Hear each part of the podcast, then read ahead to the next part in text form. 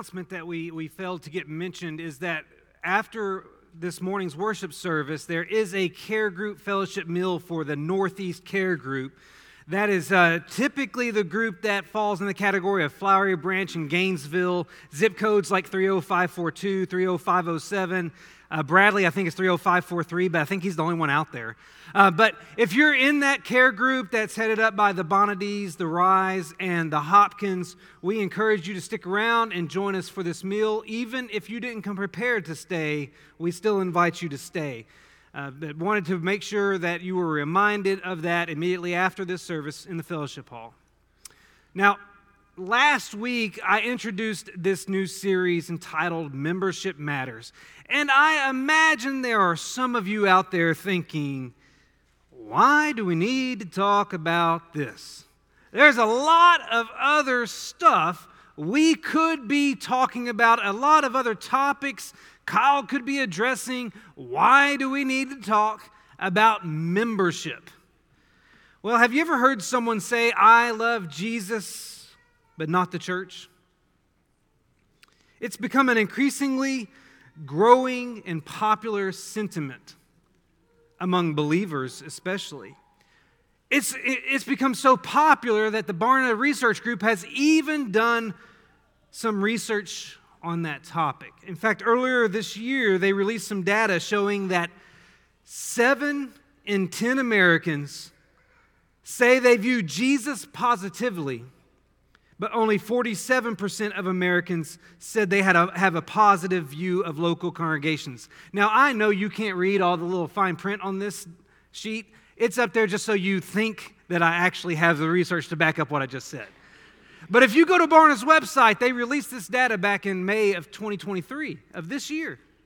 70% of Americans say they view Jesus positively, but less than 50% view the church the same way. And one of their chief reasons for a negative view of the church, according to the research Barna did, is the hypocrisy of its members. Now, I want you to let that sink in for a moment. 70% of people in America are okay with Jesus, they just don't like us. What does that have to say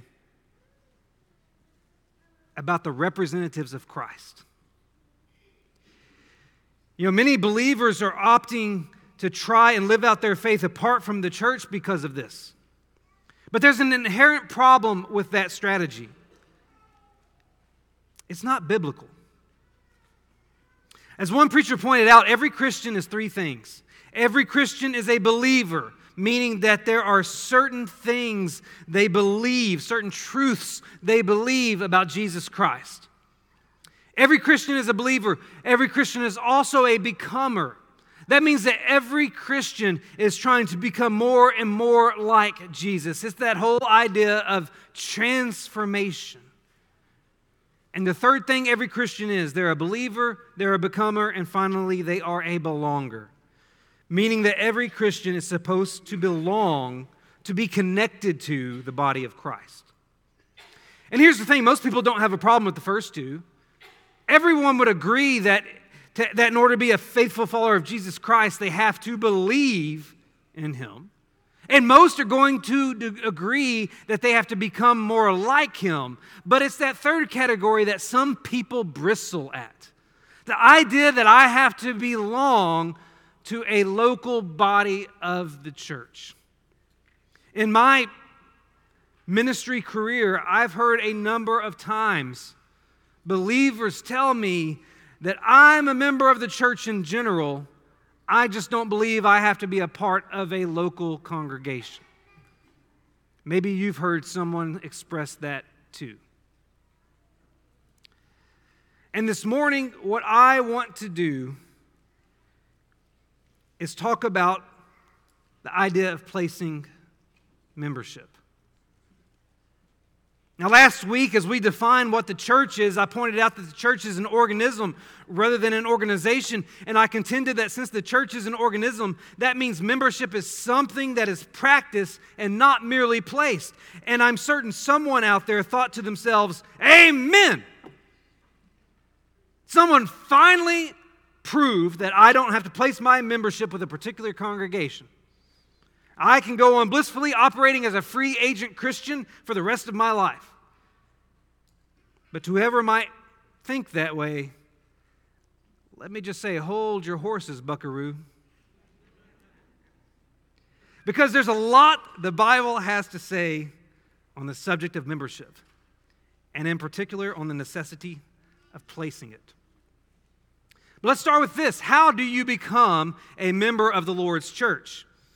Well, we just read from Acts chapter 2 a moment ago, verses 37 through 41.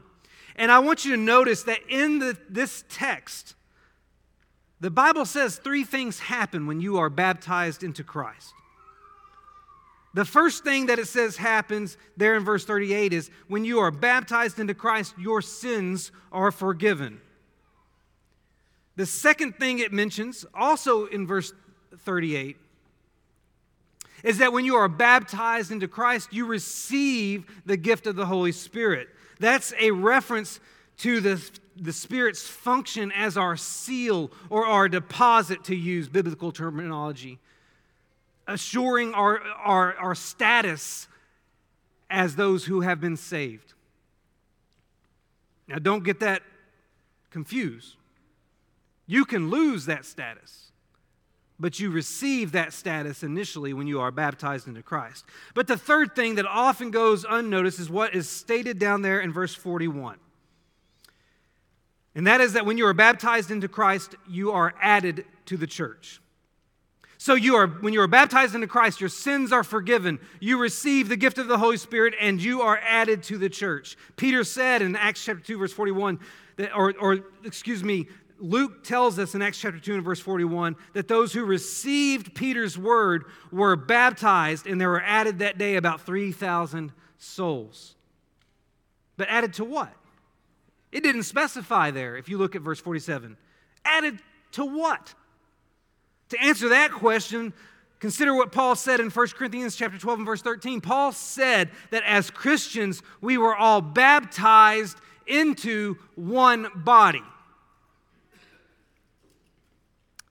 That's what those Christians in Acts chapter 2 were added to. But what body is Paul talking about? In that same chapter of 1 Corinthians chapter 12, if you scroll down to verse 27, you'll see that Paul identified that one body as the body of Christ and said that we are individually members of it. So once you are baptized into Christ, you automatically become a member of the church. Now, last week, we pointed out that the term church, translated church is ekklesia in Greek. And a better rendering for it would be an assembly or a gathering or a congregation. And so Acts chapter 2 and verse 41 tells us that when you are baptized into Christ, you are added to the assembly or congregation of believers who make up the body of Christ. But we need to understand what that means. You see, the New, in the New Testament, the term church is used both universally and locally. What I mean is that the term church is sometimes used in reference to all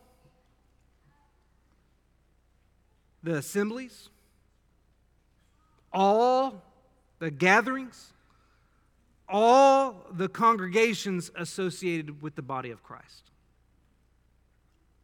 Let me show you what I'm talking about. Here in Matthew chapter 16 and verse 18, Jesus was clearly referring to the universal church when he declared, I will build my church and the gates of hell shall not prevail against it. He wasn't just talking about one congregation, he's talking about all the congregations that constitute his church. Or consider what Paul said in Ephesians chapter 5 and verse 23 when he declared that Christ is the head of the church. He's not just talking about one congregation, he's talking about all the congregations. Christ is the head of every church that is a part of his body. So there are occasions when the term church is used universally, but there are also times when the term church is used locally in reference to a congregation or congregations. For instance, in the book of Revelation, we're told that that message was specifically sent to the seven churches that are in Asia. Now, John is not implying that there are seven different universal bodies of the Lord's church. He's not indicating that there's more than one body of Christ. Instead, he's saying that there was more than one congregation, more than one assembly, or more than one gathering of the one true church in the province of Asia. And if you skip down to verse 11 of that chapter, he tells us their names. He tells us that there's one in Ephesus, one in Smyrna, one in Pergamum, one in Thyatira, one in Sardis, one in Philadelphia, and one in Laodicea. Seven different congregations of the one true church. And in several passages, Paul will make reference to a single congregation that's meeting in someone's home or in some place. He sends greetings in Colossians chapter 4 and verse 15 to the church in Nympha's house. He addressed the letter of Philemon not only to its namesake, but also to the church that meets in Philemon's house. And to the church in Corinth, he sent greetings not only generally from the churches of Asia, but specifically from the church in Aquila and Priscilla's house in 1 Corinthians chapter 16 and verse 19. And in each of those occasions, Paul is addressing a single congregation not the entirety of the Lord's church. But maybe the best example or the best place in all the Bible to see this difference, to see how the word church is used universally and locally, is Romans chapter 16. In Romans chapter 16 and verse 5, Paul made reference to a particular congregation when he sent greetings to the church in Aquila and Priscilla's house. Yes, this is the second time that particular congregation gets mentioned in the New Testament. And Paul sends greetings to that specific congregation. But then if you skip down to verse 16, he makes reference to the universal church when he sends greetings from all the churches of Christ. He sends greetings to one particular congregation, he sends greetings from all the congregations. That's the difference between the word church being used universally and the word church being used locally. And all that is to say that when you become a child of God through baptism, you automatically become a member of the universal church. But becoming a part of a local congregation, that's not automatic. You must decide in which local congregation you will practice your membership. So, when we talk about placing membership, we're not talking about being added to the churches of Christ. We're not talking about being added to the Lord's church universal. We're talking about identifying where you're going to practice your membership. Now, you may be thinking, yeah, I get that the Bible clearly teaches that we're added to the universal church, but show me where in the Bible does it say I have to place membership in a local congregation? And I have to admit that placing membership at a local congregation is never specifically commanded in the Bible. What I mean is that there's no verse in which God said, Thou shalt place membership with a local congregation of my church. But that doesn't mean the Bible is silent on the subject. The expectation of biblical membership in a local body of believers is implied by a number of passages in the New Testament. And this morning, I want to share those with you so that we all understand why we propose the idea of placing membership in a local body of the Lord's church. You see, placing membership is implied in passages that talk about contribution. Here's what I mean. We were just in Romans chapter 16. I want you to stay there. I want you to look at the first two verses of Romans chapter 16. It's there that Paul writes these words I commend to you our sister Phoebe, a servant of the church at Cenchrea, that you may welcome her in the Lord in a way worthy of the saints, and help her in whatever she may need from you, for she has been a patron of many and of myself as well. Now, in the New Testament, there are times like this where a letter of commendation or a word of commendation is sent to a church that is unfamiliar with a particular person. Phoebe is not the only one to receive such a commendation. You'll find it mentioned for Apollos in Acts chapter 18. You'll see one for Titus in 2 Corinthians chapter 8. And you'll even see one for Mark in Colossians chapter 4 and verse 10. But what I want you to notice here is that Phoebe is apparently unfamiliar to the churches and Christians that are in Rome. So Paul provides a commendation for her so that the church in Rome would welcome her. Now, what's particularly intriguing about her commendation is the way in which Paul identified her. He referred to her as our sister, and he referred to her as a servant of the church at Cenchrea. In so doing, he identified her relationship to the universal church by indicating that she's a sister in Christ. And then he identified her relationship as a member of a particular congregation when he mentioned her affiliation with the Cenchrea church. Did you notice that? Universally, she's our sister. But specifically, she's a servant of the church that's in Cenchrea universal and local. And when I see that reference to her local relationship, it reminds me of what Paul had to say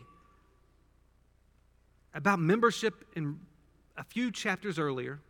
In Romans chapter 12 verses 4 through 6, where he wrote these words For as in one body we have many members, and the members do not all have the same function. So we, though many, are one body in Christ and individually members of one another. Having gifts that differ according to the grace given to us, let us use them. Now, in a, a future lesson in this series, we're going to talk more about this, about our using the gifts that we've received from the Lord for the benefit of the entire congregation. We'll get to that in the coming weeks. But right now, what I want you to particularly pay attention to is the fact that there is an expectation that our gifts, our skill sets, our abilities get utilized in the context of the church. And when Paul wrote to the church in Rome, to those Christians in Rome, and said, Hey, I commend Phoebe to you. She's a servant of the church in Cenchrea. What he's saying is, it's in that congregation in Cenchrea that she's been using her gifts, that she's been exercising her service, that she's been practicing her membership. Paul is communicating the fact that she's contributing to the church in Cenchrea. That's where she's been doing it. And so welcome her. Because guess what? She's going to contribute to your congregation as well. You see, placing membership with a local congregation is a declaration of where you intend to practice your membership. When you place your membership with a local congregation, you are identifying where you will use your gifts for the benefit of the church. That's what you're declaring when you place your membership with a local congregation. If you don't place your membership with a local congregation, you can still use your gifts but no one knows where you're using them. And you may be neglecting people who need them because you refuse to give them to a particular congregation. So when we look at Phoebe and the commendation she receives from Paul, in it we can see a local reference to her membership, not just a universal reference to her membership, and we can see what Paul is describing as her membership, her practice of service within the context of the local, congregation. But you know what? That's not the only time that membership is implied in the New Testament, because placing membership is also implied in passages that talk about submission. You know, the Bible clearly teaches that it was the practice of the first century church to appoint elders in every congregation. Paul and Barnabas specifically did this on their first missionary journey. Paul commissioned Titus to remain on the island of Crete in order to appoint elders in every town. And Paul instructed Timothy to remain in Ephesus in part to appoint elders based on the list of qualifications that he provided. And so, based on Paul's personal example, as well as Paul's instructions to other Christian leaders, we can see that the practice of the first century was to appoint elders in the Lord's church wherever there were qualified men. But what's important uh, to note about the appointment of elders for our study of church membership is the scope of their oversight. Look at the instructions that Peter gave his fellow elders in 1 Peter chapter 1 and the first two verses, 1 Peter chapter 5 and the first two verses. Peter, who is an elder, who is a shepherd, says this So I exhort the elders among you as a fellow elder and a witness of the sufferings of Christ, as well as a partaker in the glory that is going to be revealed, shepherd the flock of God that is among you, exercising oversight, not under compulsion, but willingly, as God would have you. Now, that phrase, that is among you, is important. By using that phrase, Peter limited the scope of an eldership's responsibility and authority to the congregation in which they were appointed. That means that while all Christians are subject to Christ's headship, not all Christians are subject to a particular eldership's oversight. And this is reinforced by some other passages in the New Testament. For instance, Hebrews chapter 13 and verse 17, the author of Hebrews instructed his readers to obey your leaders not all leaders, your leaders. And submit to them, for they are keeping watch over your souls. Not all souls, your souls, as those who will have to give an account. Or you can look at 1 Thessalonians chapter 5 and verse 12 where Paul instructed Christians to respect those who labor among you. Not those who labor among everyone, those who labor among you and those who are over you. Not those who are over everyone in every congregation, but those who are over you at your congregation. Respect those who labor among you and are over you in the Lord and admonish you. See, in all these passages, the instructions apply to the relationship between a believer and the leadership at his or her local congregation. Such instructions are the basis for congregational autonomy because they limit the oversight of each congregation's leadership. However, we must also acknowledge that these instructions are the basis for placing membership as well. Why? Because how else will a particular eldership know whether or not they are responsible for your soul? How else will you know which particular eldership you are expected to obey and submit to? You see, these instructions create a bond between you as a Christian and the shepherds of a particular congregation. And if you don't identify which congregation you are going to practice your membership at, then that leadership won't know that they're to keep watch over your soul. You might argue, well, all eldership should keep watch over my soul. That's not quite logical now, is it?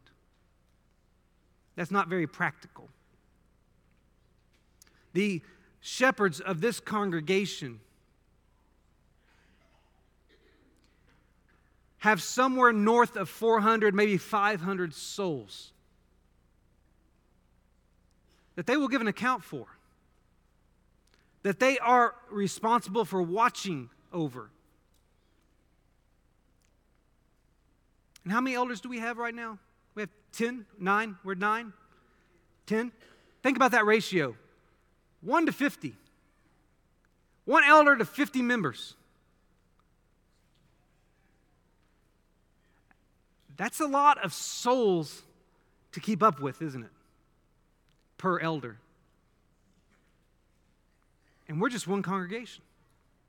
And you expect elders everywhere to be concerned about your soul and to know about your soul and to be watching over your soul and to be caring for your soul. The concept of placing membership is implied in this relationship between shepherd and sheep in the local congregation so that your soul can be cared for appropriately. But if you never identify with a local congregation, that leadership will never know that you're falling under their authority, their oversight, their shepherding in particular.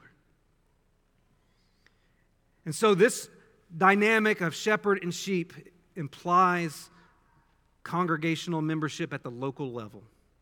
But there's one other thing we should talk about because placing membership is also in, implied in passages that talk about congregational accountability.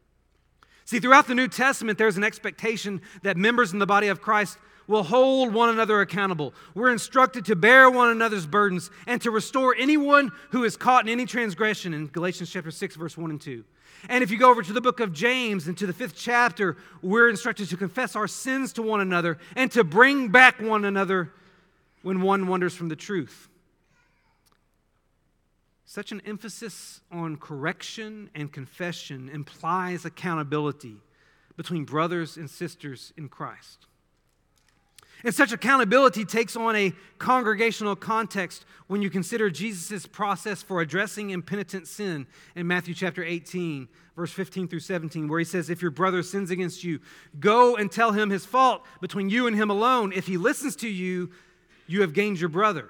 But if he does not listen, take one or two others along with you so that every charge may be established by the evidence of two or three witnesses. If he refuses to listen to them, tell it to the church. And if he refuse to listen even to the church, let him be to you as a Gentile and a tax collector. According to Jesus, the process of such a confrontation starts with a private conversation and is followed by a small group mediation prior to telling it to the church.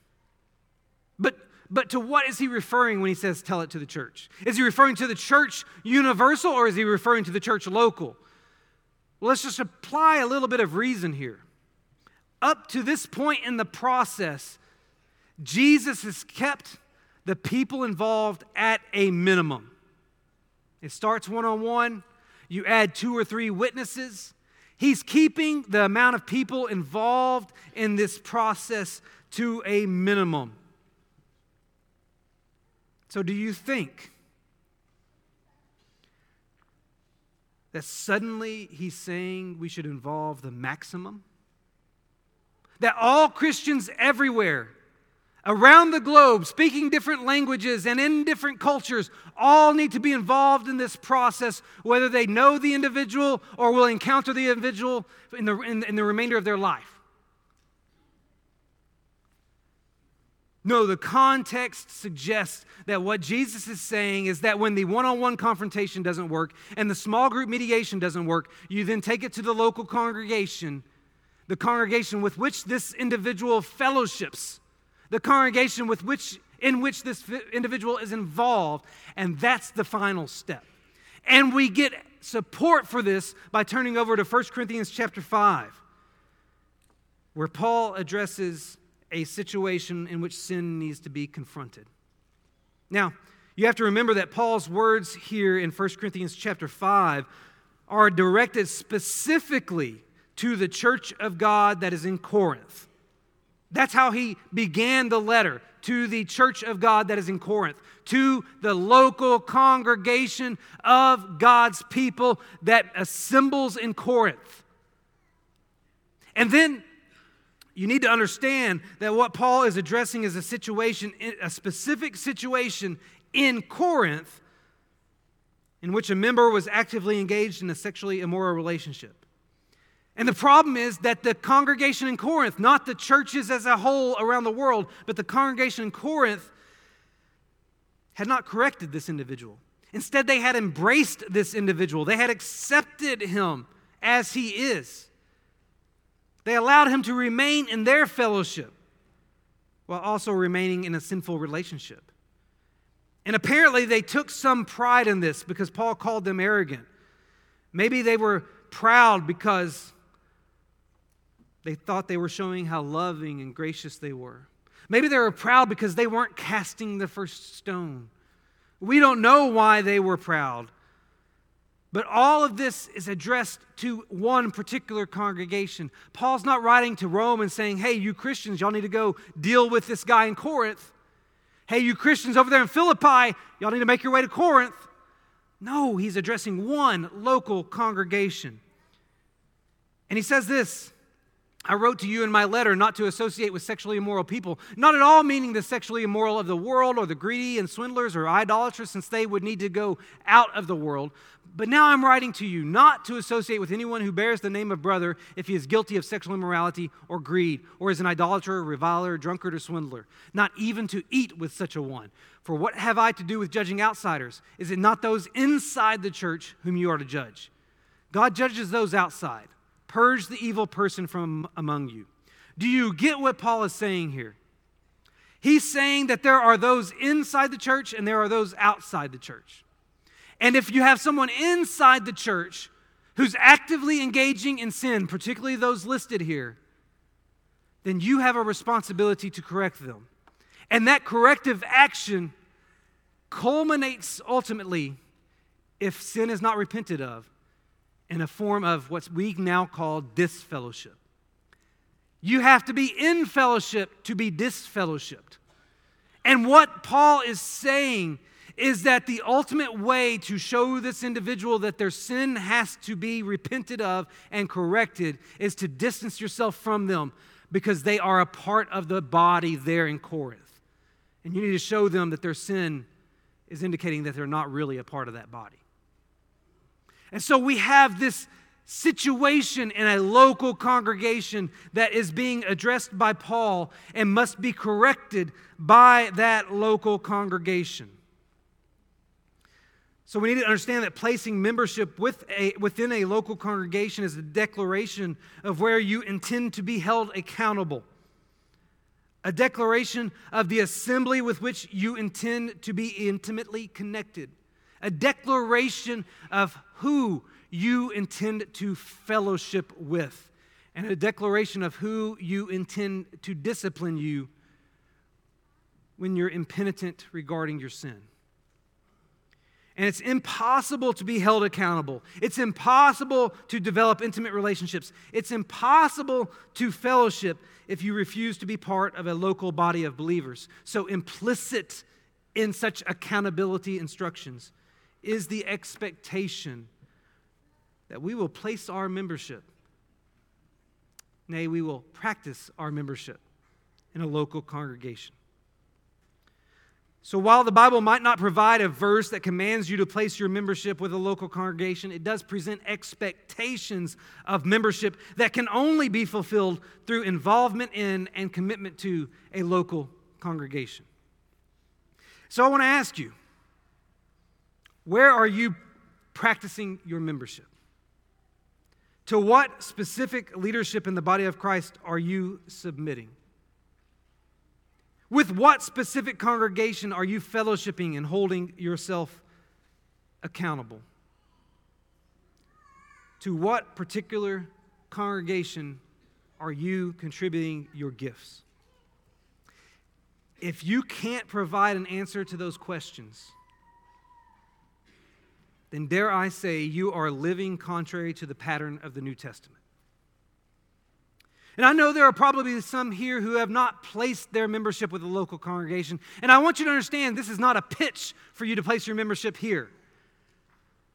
I hope that you would because I believe this is a great body, a great congregation of the Lord's body. More importantly, I'm encouraging and challenging you to place your membership with a body of the Lord's church that you can use your gifts, that you are willing to submit to the leadership of, and that you are willing to be held accountable by. It doesn't have to be this one, but it should be one, because that's the expectation of the New Testament. If you're here today and you're not a member of the Lord's church, you have not been baptized and therefore added to the church, then we invite you to make that decision. Because there are so many benefits to being added to the church. The most important one being that your sins are forgiven. The most important one being that salvation has come to your life. But you also get to be part of a family.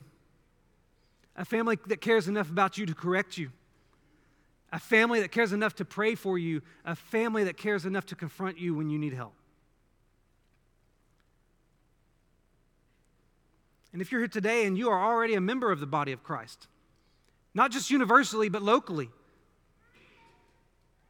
let me challenge you and encourage you to recommit. Recommit to submitting to the leadership of your local body. Recommit to utilizing your gifts for the benefit of that body. And recommit to the accountability that should be maintained within that body. This morning, we're gathered here as a body. Maybe you need to join. Maybe you need to recommit. Maybe you need to change your attitude towards it.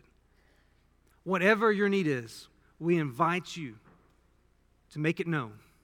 All together we stand and sing.